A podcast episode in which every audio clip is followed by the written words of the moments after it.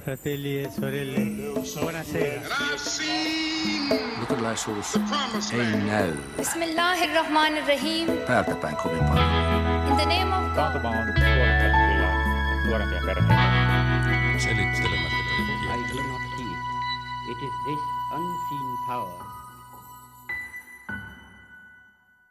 Jyväskylässä on vietetty tänä viikonloppuna kirkkopäiviä, evankelis-luterilaisen kirkon suurtapahtumaa. Kirkkopäivillä on puhuttu muun muassa totuuden jälkeisestä ajasta.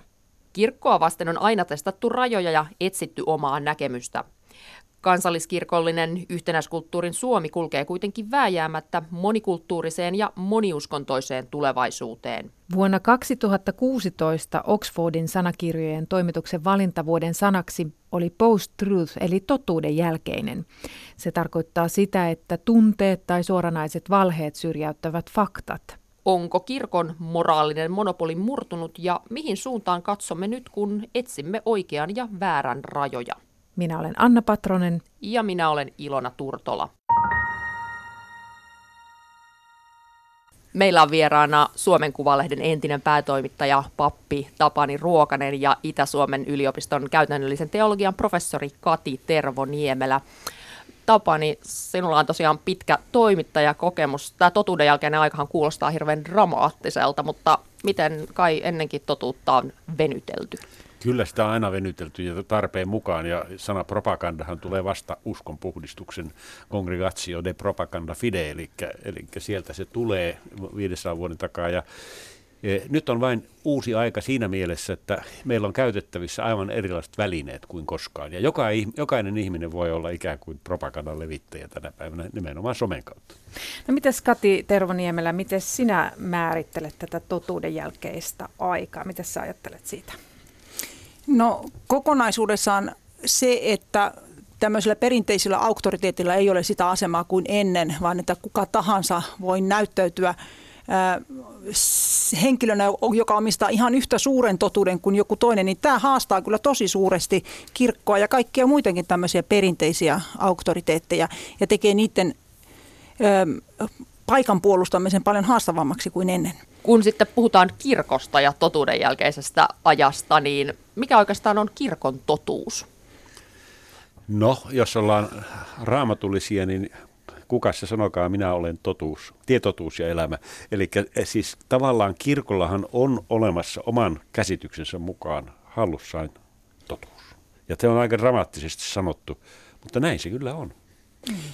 Mutta mut tosi haastavaksi tulee tämän kokonaisuuden kannalta se, että kirkon työntekijätkin on monessa asiassa, voi sanoa, että yhä enemmän niin kuin erimielisiä siitä, mikä on se tärkein asia, mitä kirkon tulisi edistää. Et ollaan, ollaan toki yhtä mieltä siitä, että jossain mielessä ja jollain tavoin tätä Kristuksen evankeliumme tulee levittää, mutta että onko kirkon tehtävä toimia tämmöisenä ö, yhteiskunnallisena vaikuttajana, tasa-arvon edistäjänä, ää, ää, heikompien puolustajana ensisijaisesti vai ensisijaisesti olla nimenomaan tämmöinen sanan ja sakramenttien kirkko? Hmm. No hei, totuuden jälkeiselle ajalle on ominaista näiden ääripäiden voimistuminen, eli polarisaatio, ja näitä ääripäitä ruokkii just tekninen, uus, uudet innovaatiot, kuten sosiaalinen media. Kun puhutaan tästä totuuden jälkeisestä ajasta kirkossa, niin onko kirkossa mikä luo semmoista otollista maaperää sitten semmoiselle niin totuuden jälkeiselle ajalle? Mitä te ajattelette? No mä luulen, että yksi tekijä on se, että me olemme täällä Suomessa saaneet elää niin kuin äärimmäisen pitkään yhtenäiskulttuurissa, siis pitempään oikeastaan kuin mikään muu eurooppalainen kehittynyt maa ja länsimaa. Ja tuota, se on vähän hämärtänyt meiltä näkemystä. Meillä on ollut luterilaisia uskovaisia, meillä on luterilaisia kommunisteja, luterilaisia ateisteja. Ja tuota, kaikkea on kattanut ikään kuin tämä yhteinen perintö, kansankirkko. Nyt me emme enää elä siinä tilanteessa. Ja se vähän hämmentää sekä kirkon työntekijöitä, että tietysti myöskin kristittyjä ihmisiä ja vähän muitakin. Yksi, mikä tekee luterilaisen kirkon erityisen haavoittuvaksi tässä totuuden jälkeisessä ajassa, on se, että luterilainen kirkko on perinteisesti voimakkaasti sanan kirkko. Sanaa on helppo kritisoida, puhetta on helppo kritisoida. Paljon vaikeampi on asettua vasten semmoisia ruumiillisesti ankkuroituneita tapoja ja kokemuksia, joita ihmisillä on sukupolvelta toiselle siirretty, mutta sitä semmoista puheeseen rakentuvaa uskoa on, on tämä totuuden aika haastaa niin kaikkein voimakkaimmin. Ja se on se, semmoinen uskon tapa, tapa olla, joka kaikkein helpoiten heikkenee tässä ajassa. Ja erityisesti just puheessa varmasti tulevat esiin siis ääripäät, niin jos puhutaan just ääripäästä tai polarisaatiosta, niin millaista polarisaatiota kirkon piirissä on? No siellähän näkyy ihan selvästi se, että saatetaan samasta asiasta olla ihan vastakkaista mieltä. Ja molemmat perustelevat, että se perustuu raamattuun tai kristillisen näkemyksen, vaikka nyt sitten tämä jo toivon mukaan loppuun kaluttu kysymys tästä, tästä homoseksuaalisuudesta, niin se näkyy hirveän hyvin siinä, että e, argumentaatiota tavallaan ei enää etsitä joltakin yhdeltä auktoriteetilta, piispalta tai, tai joltain kirkon elimeltä, vaan, vaan jokainen ihminen muodostaa omaa mielipiteensä aika vapaasti ja argumentoi sen perustellusti. Entä mitä sä Kaati ajattelet, millaisia ääripäitä kirkosta löytyy tai millaista polarisaatiota? No kyllä näky, ylivoimaisesti näkyvin polarisaatio tällä hetkellä on tässä samaa sukupuolta olevien parisuudekysymyksessä. Toki se samanaikaisesti linkittyy moneen muuhun kysymykseen, mutta tämä on tyyppi esimerkki kysymyksestä, jossa jos me katsotaan tilannetta 80-luvulla ja oikeastaan niin voi sanoa, että koska tahansa vastaavan tyyppisiä vastakkainasteluja on ollut, mutta että nyt tässä ihan viimeisen, voisi sanoa, että kymmenen vuoden aikana varsinkin, se siirtymä, mikä on liberaali, niin se siirtyy yhä voimakkaammin ja voimakkaammin eteenpäin. Eli se, se matka sitä peruskonservatiivista asenteesta siihen tämän ajan, tämän hetken liberaalin on paljon pidempi kuin oli esimerkiksi vaikka nyt viisikin vuotta sitten, mikä, mikä oli silloin liberaalia tai kymmenen vuotta sitten, joka kärjistää entisestään sitä konservatiivia ja liberaalien välistä välimatkaa. Voisiko sä ajatella, että tämmöistä ehdottomuutta on enemmän? Ky- kyllä on, ja tämä ehdottomuus osaltaan liittyy tämmöiseen niin kuin toiseen tämmöiseen yleiseen ilmiöön, mikä näkyy tässä ajassa, on autenttisuus, mikä on autenttisuuden korostaminen. Että ihminen haluaa hyvin voimakkaasti ja kattavasti olla uskollinen sille, mitä näkee itse arvokkaana ja omina tärkeäksi pitäminä asioina ja haluaa sitä hyvin voimallisesti olla ajamassa, eikä ole uskollinen niin auktoriteettien sillä alueella määrittelemälle totuudelle. Ehkä voisi sanoa niinkin, että tämä on jälleen yksi vaihe siinä ihmisen niin kuin täysi-ikäistymisessä, että me kasvetaan eh, ihmisiksi, jotka eivät kysy lupaa, eivätkä kysy neuvoa, mutta kuitenkin eivät välttämättä ole sen huonompia tai moraalittomampia ihmisiä kuin toiset ihmiset. Mm. Eli onko tässä nyt käynyt sille, että kirkon moraalinen monopoli horjuu? Että Suomessa tämä yhtenäiskulttuuri on niin kuin kaikkiaan murtunut ja sen, sen myötä tämä kuuluminen kirkkoon. No nythän me nähdään, että Helsingissä esimerkiksi tai pääkaupunkiseudulla on seurakuntia, useita seurakuntia, ihan muutamassa vuodessa tullut, joihin kuuluu alle 50 prosenttia. On tulossa uudet rituaalit, jotka eivät ole kristillisiä, siis nime, nimiäiset ja erilaiset tämmöiset. Ihmiset rakastavat näitä rituaaleja ja se on, se on oikeastaan vähän sääli, että jos kirkko menettää ne, koska ne eivät ole tavallaan, ne on aika objektiivisia. Ne voitaisiin ihan hyvin säilyttää myöskin aika sekulaarisessa yhteiskunnassa. Hmm kyllä itse, niin kun, jos miettii tätä ajasta tapahtunutta muutosta, niin kyllä itse tuntuu, että tämä nuori sukupolvi ja nuoret tänä päivänä, tämän päivän lapset, ne on äärimmäisen paljon viisaampia kuin itse oli vastaavan ikäisenä. Ja semmoinen, katso omakin kymmenenvuotias tytärtä ja hänen kavereitaan, niin heillä on hyvin voimakas tämmöinen arvokeskustelu keskenään. He keskustelevat asioista, joista itse tuskin rippikouluikäisenäkään vielä kykeni. Ja, ja, ja tässä viisaudessa, mitä nämä nuoret kantaa mukana, niin se on todella suurta mahdollisuutta sekä kirkolle että yhteiskunnalle laajemminkin tulevaisuudessa. Mm. No mutta mihin ihmiset katsovat sitten tänään, kun he etsivät oikeaa ja väärän rajoja? Mä luulen, että äh, eivät halua auktoriteettia, vaan katsovat niin kuin itsensä omaan, omaan tuntonsa, jos vanhaa sanaa käyttäisi, siihen, minkä he kokevat oikeaksi vääräksi. Ja kirkolla on kyllä siinä minustakin erittäin tärkeä tehtävä antaa aineksia tähän ajatteluun, mutta ei kirkon ehdoilla, vaan ikään kuin näille ihmisille, jotta he saavat välineitä käsitellä näitä asioita. Tänä päivänä ihminen haluaa paljon voimakkaammin kuin aikaisemmin niin tulla itse kuulluksi e, e, niin, että kirkko olisi läsnä kuuntelemassa sitä, miten minä koen ja minä, mitä minä ajattelen näkyy. Ja se, missä määrin kirkko pystyy kuuntelemaan ihmistä, niin se on, se on vahva avain siihen, että missä määrin ihminen py, py, tai kirkko pystyy kohtaamaan ihmisiä. Näkyy esimerkiksi rippikoululaisten kokemuksissa. Jos rippikoululainen on kokenut, että rippikoulun opettajat ottivat vakavasti minun ajatukseni ja kuuntelivat minua ja minulla oli mahdollisuus vaikuttaa, niin sitä kautta se se, se kirkon sanomakin pystyy paljon paremmin ö, välittymään tämän nuoren elämässä.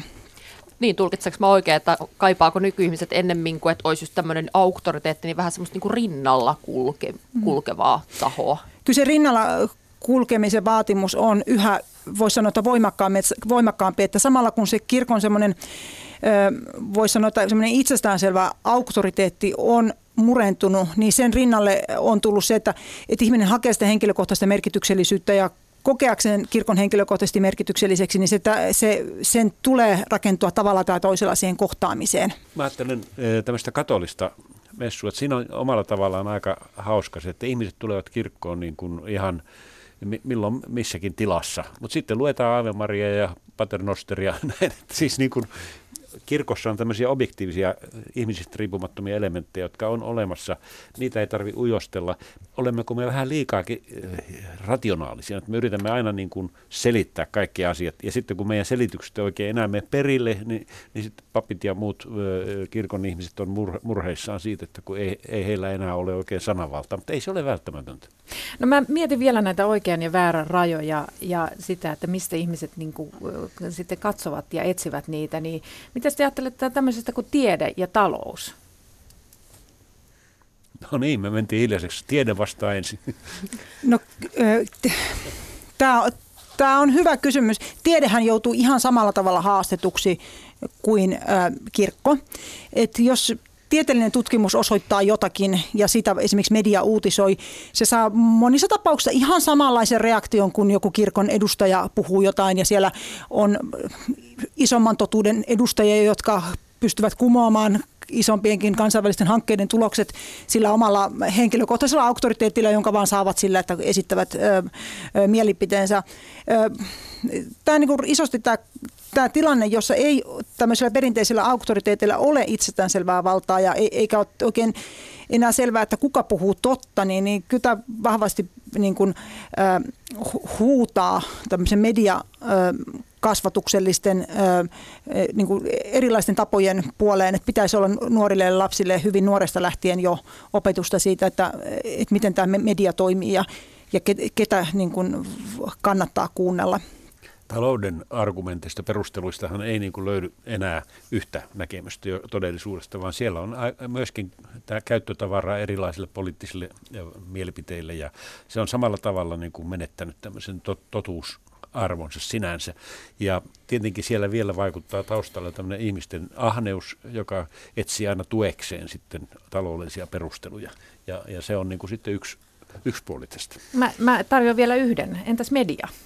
No media on, keittää tätä soppaa sitten ja hämmentää eri suuntiin ja valitettavasti se, vaikka mediahan on myös totuusyhteisö, niin kuin kirkko niin kuin tiede, siis perusideaali ihannetasolla, mutta käytännössä niin tämä kaupallinen tilanne, ahdistava niin kuin, todellisuus siellä, se pakottaa median niin kuin kauppaamaan Turulla ja Toreilla sitä, mikä menee kaupaksi ihmisille. Ja se kyllä laskee tätä tasoa aika dramaattisesti.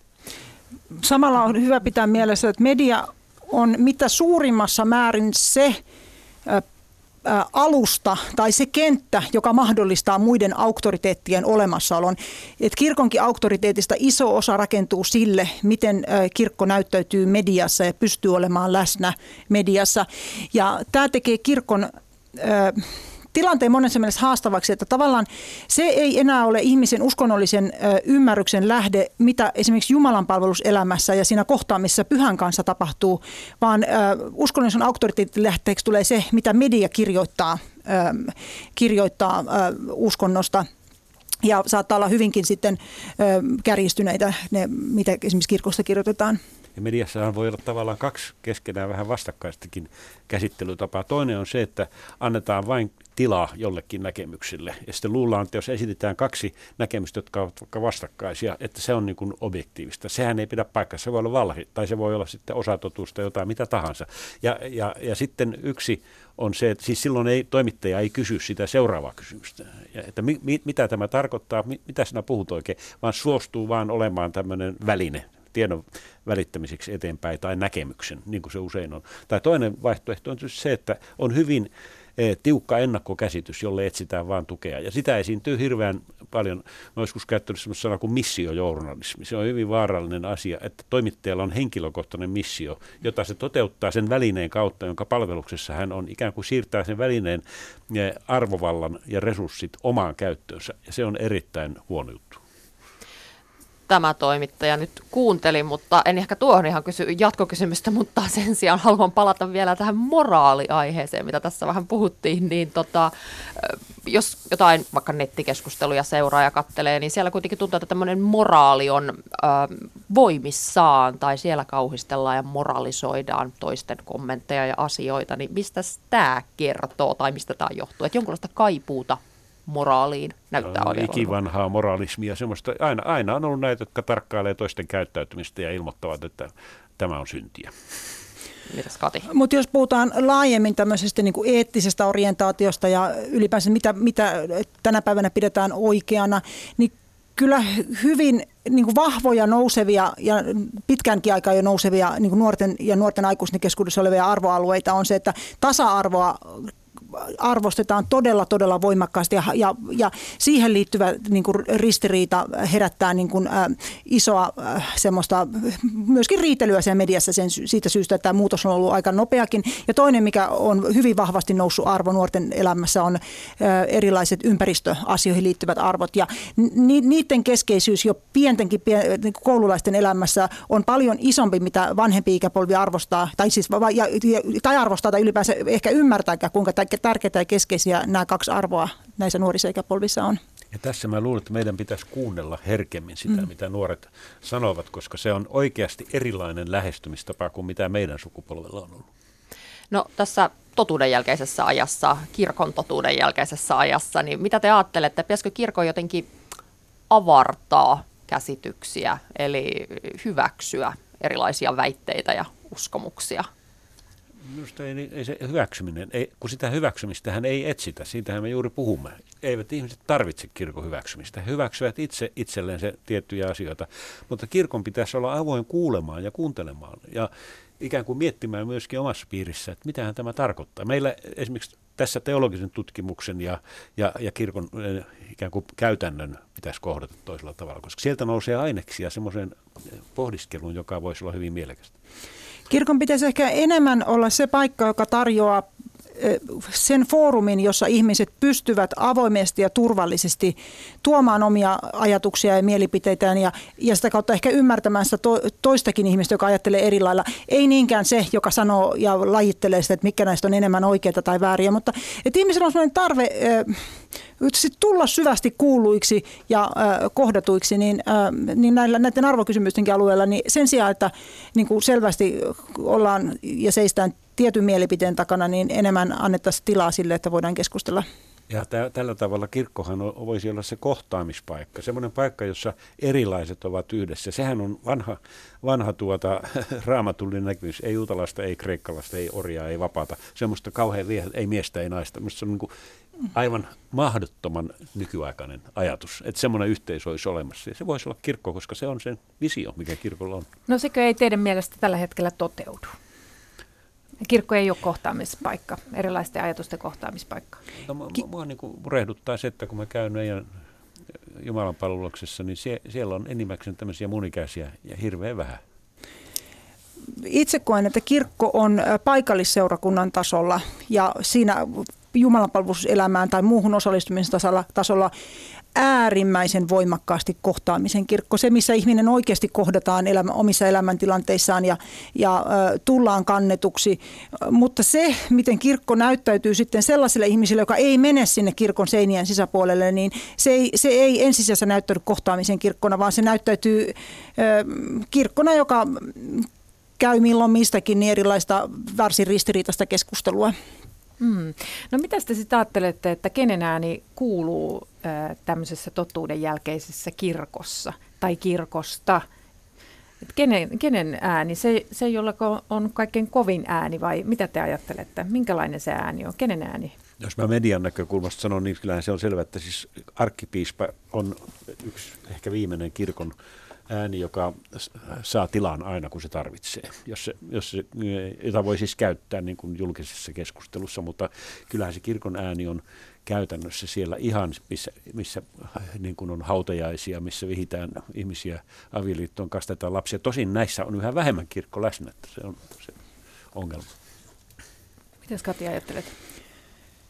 Se olisi toivottavaa, että tavalliselle seurakuntalaiselle kuuluisi se, voisi sanoa, että se ö, oman seurakunnan papin ääni, diakoniatyöntekijän, nuorisotyönohjaajan ääni ja jossain elämäntilanteessa se kuuluukin. Se on se vahvin ääni ja se vaikuttavin ääni, M- mutta että ö, se valitettavasti koskee vain niitä ihmisiä, jotka siellä kirkossa käy. Et muille ihmisille helpoiten kirkon äänenä kuuluu joku poleeminen, täysin kirkkoon varsinaisesti edes linkittyvä henkilö, joka vain käyttää ki- kirkko-nimellä ö, kovaa ääntä. Hmm. Onko tämä kirkon ääni sekava ja jakautunut, kun tulee tämä nimenomaan, säkin sanot Kati tästä näin, että, että kirkko näyttäytyy monesti tämmöisenä vähän niin kuin ristiriitaisina keskusteluina vaikeista aiheista? Kyllä sellaiselle ihmiselle, joka ei itse ole aktiivisesti kirkossa ja toimi siinä, ei osallistu, niin kirkko näyttäytyy selvästi jakautuneempana kuin se todellisesti on. Et, et nuoretkin saattaa ihmetellä rippikouluun tullessa että, ja tulla varsin asenteellisesti, että tässä olisi niin kuin, niin kuin selvästi jotain jakautumisen ilmiötä. Ja sitten yllätytäänkin, että se niin kuin seurakuntatasolla esimerkiksi rippikoulussa ollaankin yhtä perhettä jossa välitetään toisistamme. Tässä ehkä näkyy juuri myöskin se, että meillä on kirkko on niin kuin liikaa tämmöinen intellektuaalinen sanan, sanan ja väittelyjen ja, ja totuuden, siinä mielessä totuuden niin kuin etsimisen paikka, koska sehän, kirk, sehän ei ole kirkon olemus, vaan se on yhteisö, jossa ollaan Jumalan kasvojen edessä, siis se, jossa ollaan erilaisina yhdessä. Ja se on, se on ehkä vähän liikaa hämärtynyt. Sinne voi mennä vaikka niin sanotusti ei uskon niin kuin kirkko opettaa. Mm. Harva meistä edes tietää, miten kirkko opettaa. Mm.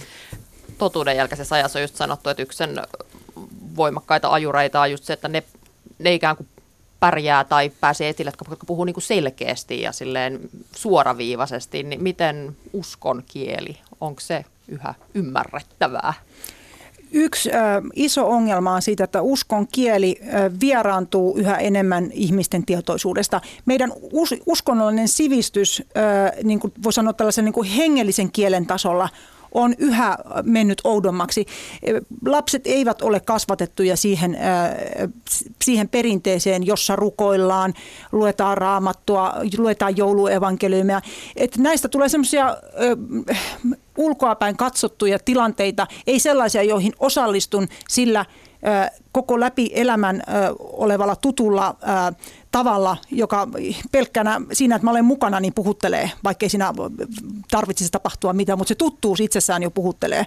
Mutta kun tätä tuttuutta ei ole, niin, niin se puhe on aika vierasta ja ne, ne rituaalit on hyvin vieraita.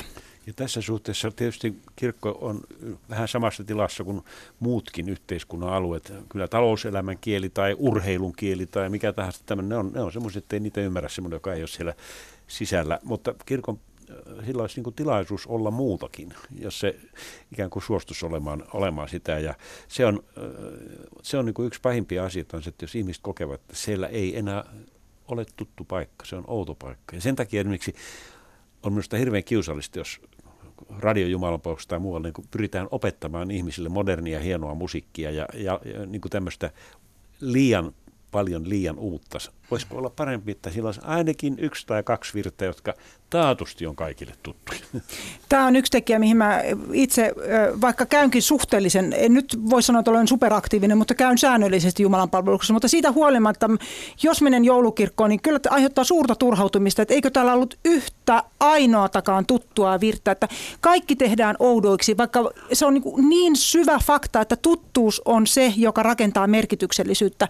Se ei ole se uusi, hieno virsi, joka tuodaan. Se on tärkeää, että niitä tuodaan, mutta se täytyy se tuttuus kulkea siinä myös siinä rinnalla ja sitä kautta hiljalleen voidaan tuoda uutta, mutta että tuttuudelle kannattaa rakentaa näissä, näissä tilanteissa, joihin tulee niitä, jotka eivät muuten kirkossa käy. Näin mäkin sanoisin, että kanttorit ja urkurit ja saarnamiehet, että koittakaa kilvotella, että ette koko ajan pyri esiintymään niin hirveän fiksun.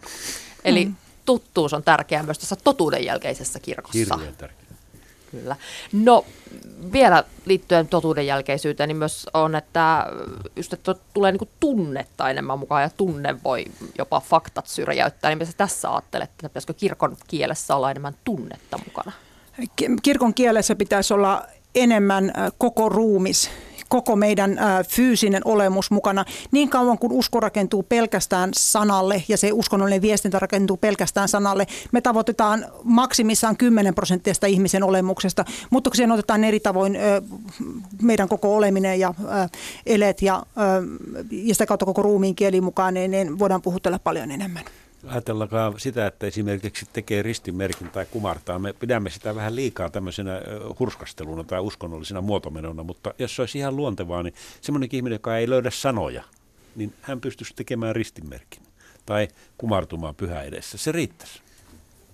No hei, tähän polarisoituvaan maailmaan liittyy tietenkin nämä erilaiset populistiset liikkeet ja niiden nousu. Niin mitä te nyt sitten ajattelette, että pitäisikö kirkon yrittää suitsia tämmöistä uskonnollista populismia vai pyrkiä dialogiin? Mitäs te Eihän se, eihän se voi suitsia, kun ei, ei, ne on suitsimattomia liikkeitä, mutta tuota, kyllähän sen pitää sanoa, sanoa, että jos joku vihaa muukalaista ja eikä rakasta lähimmäistä, tämä on epäkristillistä. Tämä on kristinuskon vastaista. Ja sitä mä ihmettelen, että ei sitä voi joku dialogi korvaa. Dialogissa, jos sä oot kristittynä siinä tai pappina tai kirkon edustajana, sun pitää sanoa se, mikä on kirkon näkemys. Eikä, sano, eikä yrittää rakastaa sitä mukaan, kun se on, niin kuin marksilaiset sanoo, antagonistinen. Mitä sä ajattelet, Kati? No oikeastaan mä tämän rinnalle haluaisin nostaa sen keskustelun, mikä liittyy siihen, että missä määrin erilaisten uskonnollisten yhteisöjen ja, liikkeiden uskonnolliset johtajat pitää kouluttaa yliopistossa se puhe, mitä aina välillä kuulee kritiikkinä sieltä, onko teologian paikka yliopistossa, onko pappiskoulutuksen paikka yliopistossa, niin kyllä tämän rinnalle nostaisin sen, sen niin todella vakavasti otettavan asian, että maailman rauhan varmin tae on se, että uskonnollisten yhteisöjen johtajat koulutetaan kirkossa. Anteeksi, koulutetaan siis yliopistossa eikä kouluteta kirkossa ja, tai kirkoissa tai uskonnollisissa yhteisöissä. Et, kyllä meidän yhä enemmän pitäisi tuoda puheeseen sitä, että akateeminen teologia tuottaa sivistystä, josta hyötyisivät kaikki uskonnolliset yhteisöt. Ja pyrittäisiin tuomaan sitä puhetta, miten me saataisiin näitä mark- pienempiä liikkeitä, tämmöisiä mahdollisesti marginalisoituvia yhteisöjä yhä enemmän luottamaan siihen, että akateeminen teologia kouluttaa meidänkin ö, ö, kirkolle tai seurakunnalle tai mikä se yhteisö on, niin ö, asiantunteva johtajaa, papistoa, millä nimellä sitä johtajaa halutaankaan kutsua. Oletko samaa mieltä, olen, olen hyvin vahvasti samaa mieltä mm. ja tuota, kysymyshän on siitä niin, että tämä todellisuus, joka liittyy uskoon, niin se on yksi todellisesti olemassa oleva niin kuin, todellisuus. Ja, ja, ja sitä voidaan tarkastella samalla tavalla kuin mitä tahansa tieteen kautta. Ja, ja, ja siinä mielessä niin kuin, se vallankäyttö, joka liittyy aina uskontoon ja uskomiseen, niin se vähenee, koska se ihmiset saavat välineitä niin kuin analysoida, ajatella ja myöskin äh, ikään kuin sisältäpäin ymmärtää sitä todellisuutta. Mm. Hei, mm, mitä te ajattelette tulevaisuudesta? Mihin tämä totuuden jälkeinen aika vie kirkon? Voidaanko me äh, puhua enää kansankirkosta tulevaisuudessa? Minusta ei, ei, ei, ei tarvitsisi puhua välttämättä. Voitaisiin ajatella niin, että ei me, emme me tarvitse semmoista inklusiivista kaiken sy, sylissä sulkevaa niin kuin yhteisöä, joka jollakin lailla, jossa joku määrittelee totuuden tai määrittelee oike, oikean ja väärän, vaan, vaan e, meillä on, me olemme jo siinä tilanteessa, että meillä on erilaisia ihmisiä, joilla on erilaisia totuuksia. Se täytyy hyväksyä. Itseäni puhutteli hyvin paljon yhden tutkittavani kommentti, joka sanoi, että kun itselläni oli vaikeaa ja ää, enkä jaksanut rukoilla, niin minua lohdutti suuresti se, että tiesin, että niissä kirkoissa edelleen rukoillaan. Uskon siihen, että kirkko rukoilee tulevaisuudessakin ja, ja sillä on niin kantava, vahvasti kantava voima myös ja sitä itseään kannatteleva voima. Kiitos Tapani Ruokanen, Kati Tervo Niemelä tästä kiinnostavasta keskustelusta.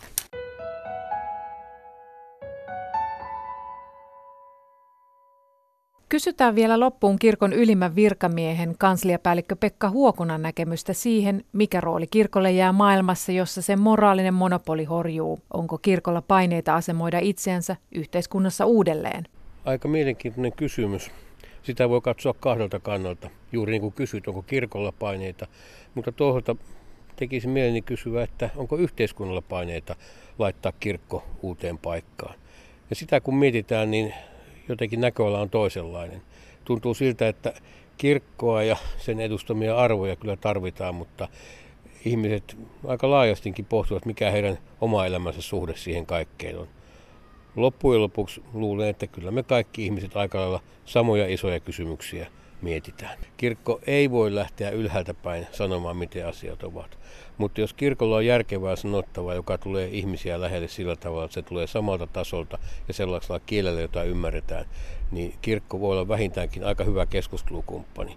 Ajattelen niin, että kirkon vuosisataisessa perinteessä on paljon sellaista viisautta, jota meidän pitäisi ehkä vielä enemmän osata sanottaa tämän ajan kielelle. Silloin sitä voisi olla hyötyä, kun yhdessä mietitään, mitkä arvot ovat tärkeitä ja mitä on hyvä elämä. Tähän totuuden jälkeiseen aikaan liittyy tämä polarisoituminen. Mitä ajattelet, mitä tämä yhteiskunnallinen polarisoituminen on saanut aikaa kirkossa? Mielipiteet ovat vähän ka- aika paljonkin kauempana toisistaan ja, ja ihmisten välille tulee sellaista vierautta, joka siis lisää, lisää loitontumista toinen toisistaan. Jollakin tavalla kirkossa aivan erityisesti pitäisi pyrkiä tulemaan toimeen eri tavalla ajattelevien, jopa eri tavalla uskovien vähintäänkin kirkon jäsenten kanssa, mutta hyvä olisi ymmärtää, että muitakin tapoja nähdä maailmaa on kuin tämä meidän kirkkomme viitekehys.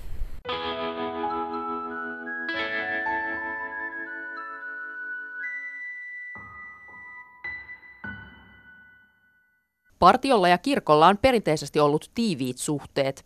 Osalla partiolippukunnista taustayhteisönä on evankelis-luterilainen seurakunta, eli lippukunnat saavat esimerkiksi käyttää seurakuntien tiloja toimintaansa. Myös partiolaiset ovat olleet mukana Jyväskylässä tänä viikon loppuna vietetyillä kirkkopäivillä. Kaupungin keskustaan nousi urbaani partioleiri. Tätä Jyväskylän keskustassa sijaitsevaa kirkkopuistoa voisi nyt kutsua partiopuistoksi. Vieressäni on Järvi-Suomen partiolaisten kasvatusryhmän puheenjohtaja Reetta Suompää. Mistä nousi ajatus tämmöiseen urbaaniin partioleiriin?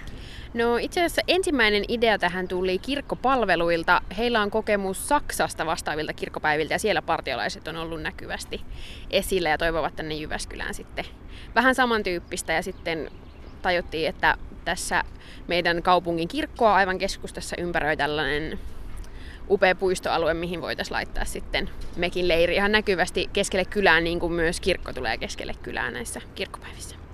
Yhden yön leiristä on tosiaan kyse. Mitä täällä on odotettavissa? Joo, vuorokausi ollaan ja tota, tässä on eri ikäisille partiolaisille omaan ikäkauteen sopivaa partio-ohjelmaa, erilaisia kädentaitoja ja tutustumista toisiin ja omaan itseen ja sitten esimerkiksi ensiaputaitoja. Kaupunki sijainnista huolimatta niin luvassa on varsin autenttinen partioleiri. Kyllä, tämä on nimenomaan, täällä on rakennettu myös esimerkiksi tiskilinjastot ja ruokailukatokset, käsienpesupisteet samaan tapaan, mitä me rakennettaisiin metsään isolle partioleirille. Ja tosiaan kaikki ohikulkijat on tänne tässä koko kirkkopäivän ajan tervetulleita sitten vierailemaan juurikin saamaan sitä autenttista leiritunnelmasta kokemusta. Vieressäni on kirkkosuhteista vastaava partion luottamushenkilö Jari Nieminen. Millainen partio ja kirkon välinen suhde on nykyään? Mun mielestä partio ja kirkon välinen suhde on, on tuota, hyvällä tolalla, että meillä on, on kaikilla toiminnan tasoilla tosi hyvää yhteistyötä ja tekemistä. Lähtien sieltä lippukunta, seurakuntatasolta, jossa sitä kasvatuksessa olevaa yhteistyötä ja kasvatuskumppanuutta toteutetaan ja, ja sitten tulee näitä hallinnon tasoja ylöspäin ja että viime vuosina ollaan aika paljon tehty tämmöisiä uusia avauksia ja, ja keskusteltu siitä, että mitä, mitä kaikkea monipuolista yhteistyötä me voidaankaan tehdä näiden perinteisten yhteistyömuotojen ulkopuolelta.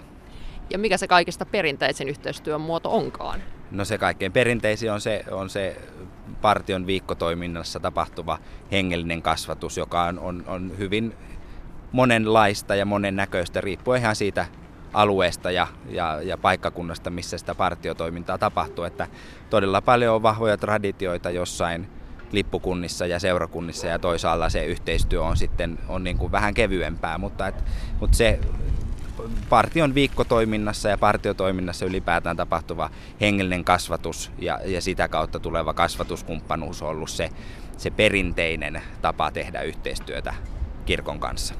Millaisia siltoja haluat rakentaa partion ja kirkon välille?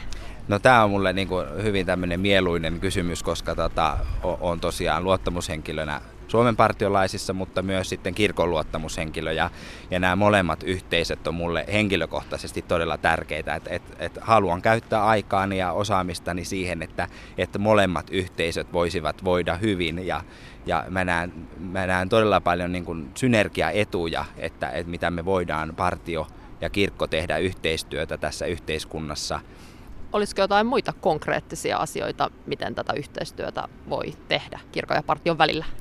No viimeisimmät keskustelut, mitä on käyty, niin on liittynyt esimerkiksi tähän kirkon ilmastostrategiaan, joka, joka vastikään hyväksyttiin. Ja osana sitä, sitä tota strategiaa niin sain kuulla, että, että tätä kirkon ympäristödiplomia ollaan päivittämässä, niin tietysti kun partiolaisilla on, on vahva osaamisalue luontoon ja metsiin, niin me voi, ollaan valmiita antamaan tätä meidän omaa osaamistamme sitten siihen kirkon ympäristödiplomin päivitystyöhön, jotta se ympäristökasvatusta koskeva osuus siinä, siinä diplomissa voisi sitten olla niin kuin mahdollisimman toimiva ja laadukas t- tässä ajassa ja, ja tässä tuota, toimintaympäristössä, missä, missä tuota, esimerkiksi seurakunnat toimii. Suomi ja partiokin varmasti on yhä monikulttuurisempi, moniuskontoisempi, niin miten tämä vaikuttaa kirkon ja partion yhteistyöhön?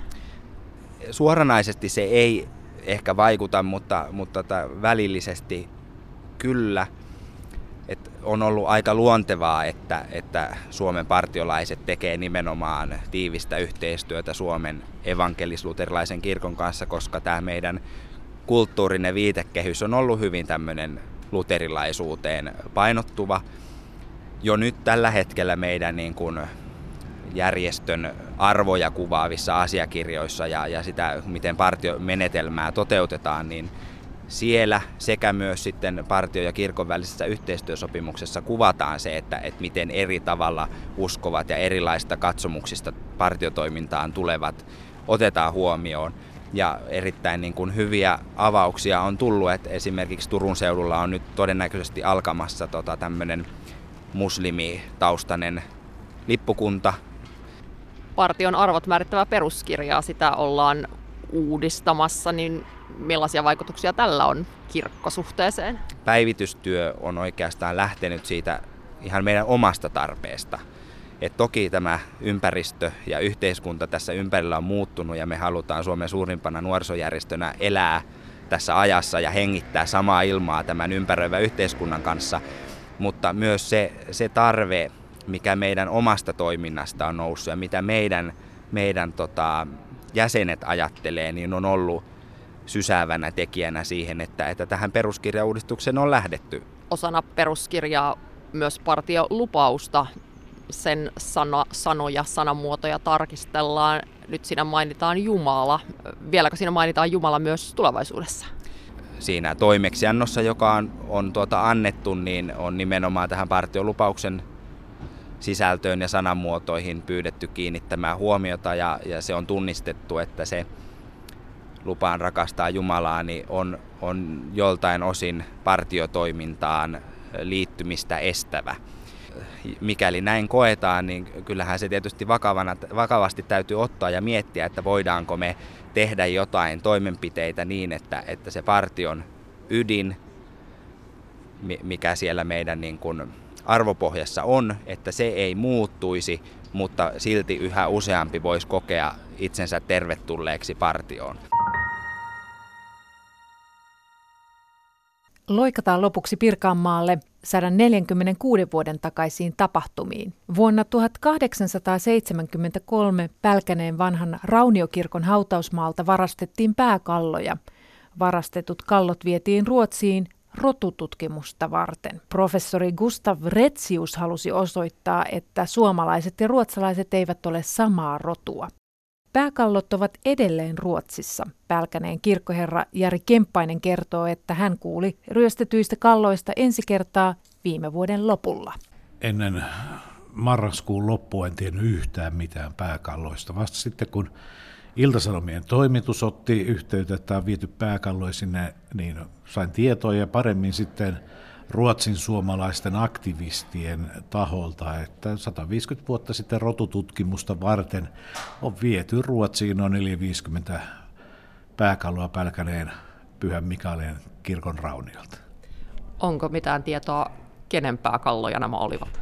No ei, ne on tietenkin kaivettu sieltä joko kirkon ulkopuolelta tai sisältä, sisältä koska Rauniokirkko siihen aikaan oli jo hyljätty ja rakennettu uusi kirkko, niin siellä ei mitään hautamuistomerkkejä ole, niin siitä on varmaan viety ketä tahansa. Voi olla kunnan suurmiehiä tai jopa Daniel Medelplan, joka on tehnyt pälkänäläisen puuaapisen tai, tai sitten edeltäjien kirkkoherrojakin voi olla, kuka tahansa Pälkänelle haudattu. Pääkallot, ne on yhä tosiaan siellä Ruotsissa, Karoliinisessa instituutissa. Miksi, miksi niitä ei ole saatu takaisin? Se onkin hyvä kysymys. Pälkäneen Rauniekirkollahan esimerkiksi museovirasto on tehnyt jatkuvasti arkeologisia kaivauksia ja sieltähän on löytynyt luita ja pääkalloja. Ne palauttaa ne aina tutkimisen jälkeen takaisin ja ne haudataan uudestaan Ruotsiin ne on jääneet vaan. Miten Pälkäneen seurakunnan näkökulmasta haluaisitteko te, että kallot tulisivat takaisin kotiin, kotimaahan? Joo, Pälkäneen seurakunta on allekirjoittanut vetoomuksen, että nämä pääkallot palautettaisiin takaisin tämmöisen 150 vuoden retken jälkeen. Ja tämä vetoomus osoitetaan kenelle? Se on osoitettu, se on lä- lähetetty jo joulukuun puolessa välissä Karoliselle instituutille ja sen jälkeen sitten on myös käyty opetus- ja kulttuuriministeriössä tästä neuvottelemassa ja opetus- ja kulttuuriministeriö käy tällä hetkellä neuvotteluja tämän Karoliinisen instituutin kanssa. Mikä sen merkitys olisi, jos ne kallot saataisiin takaisin Pälkäneelle? Aikoinaan kun heidät on haudattu nämä kriisityt vainajat sinne, niin ihmiset on ajateltu, että osa tästä vainajasta lähtee retkelle olisi ihan kohtuullista, että ne voisivat palata jo takaisin. No jos näin kävisi, niin minne ne haudattaisiin? No, niitä ei enää voi haudata siihen vanhalle kirkolle, ehkä uuteen hautausmaahan, ja sitten se oikeastaan pitää, tai ennakkotapaus, että mitä, mitä tehdään. Todennäköisesti hautaus, muistohetki siellä Rauniokirkolla ja sitten hautaus uudelle hautausmaalle.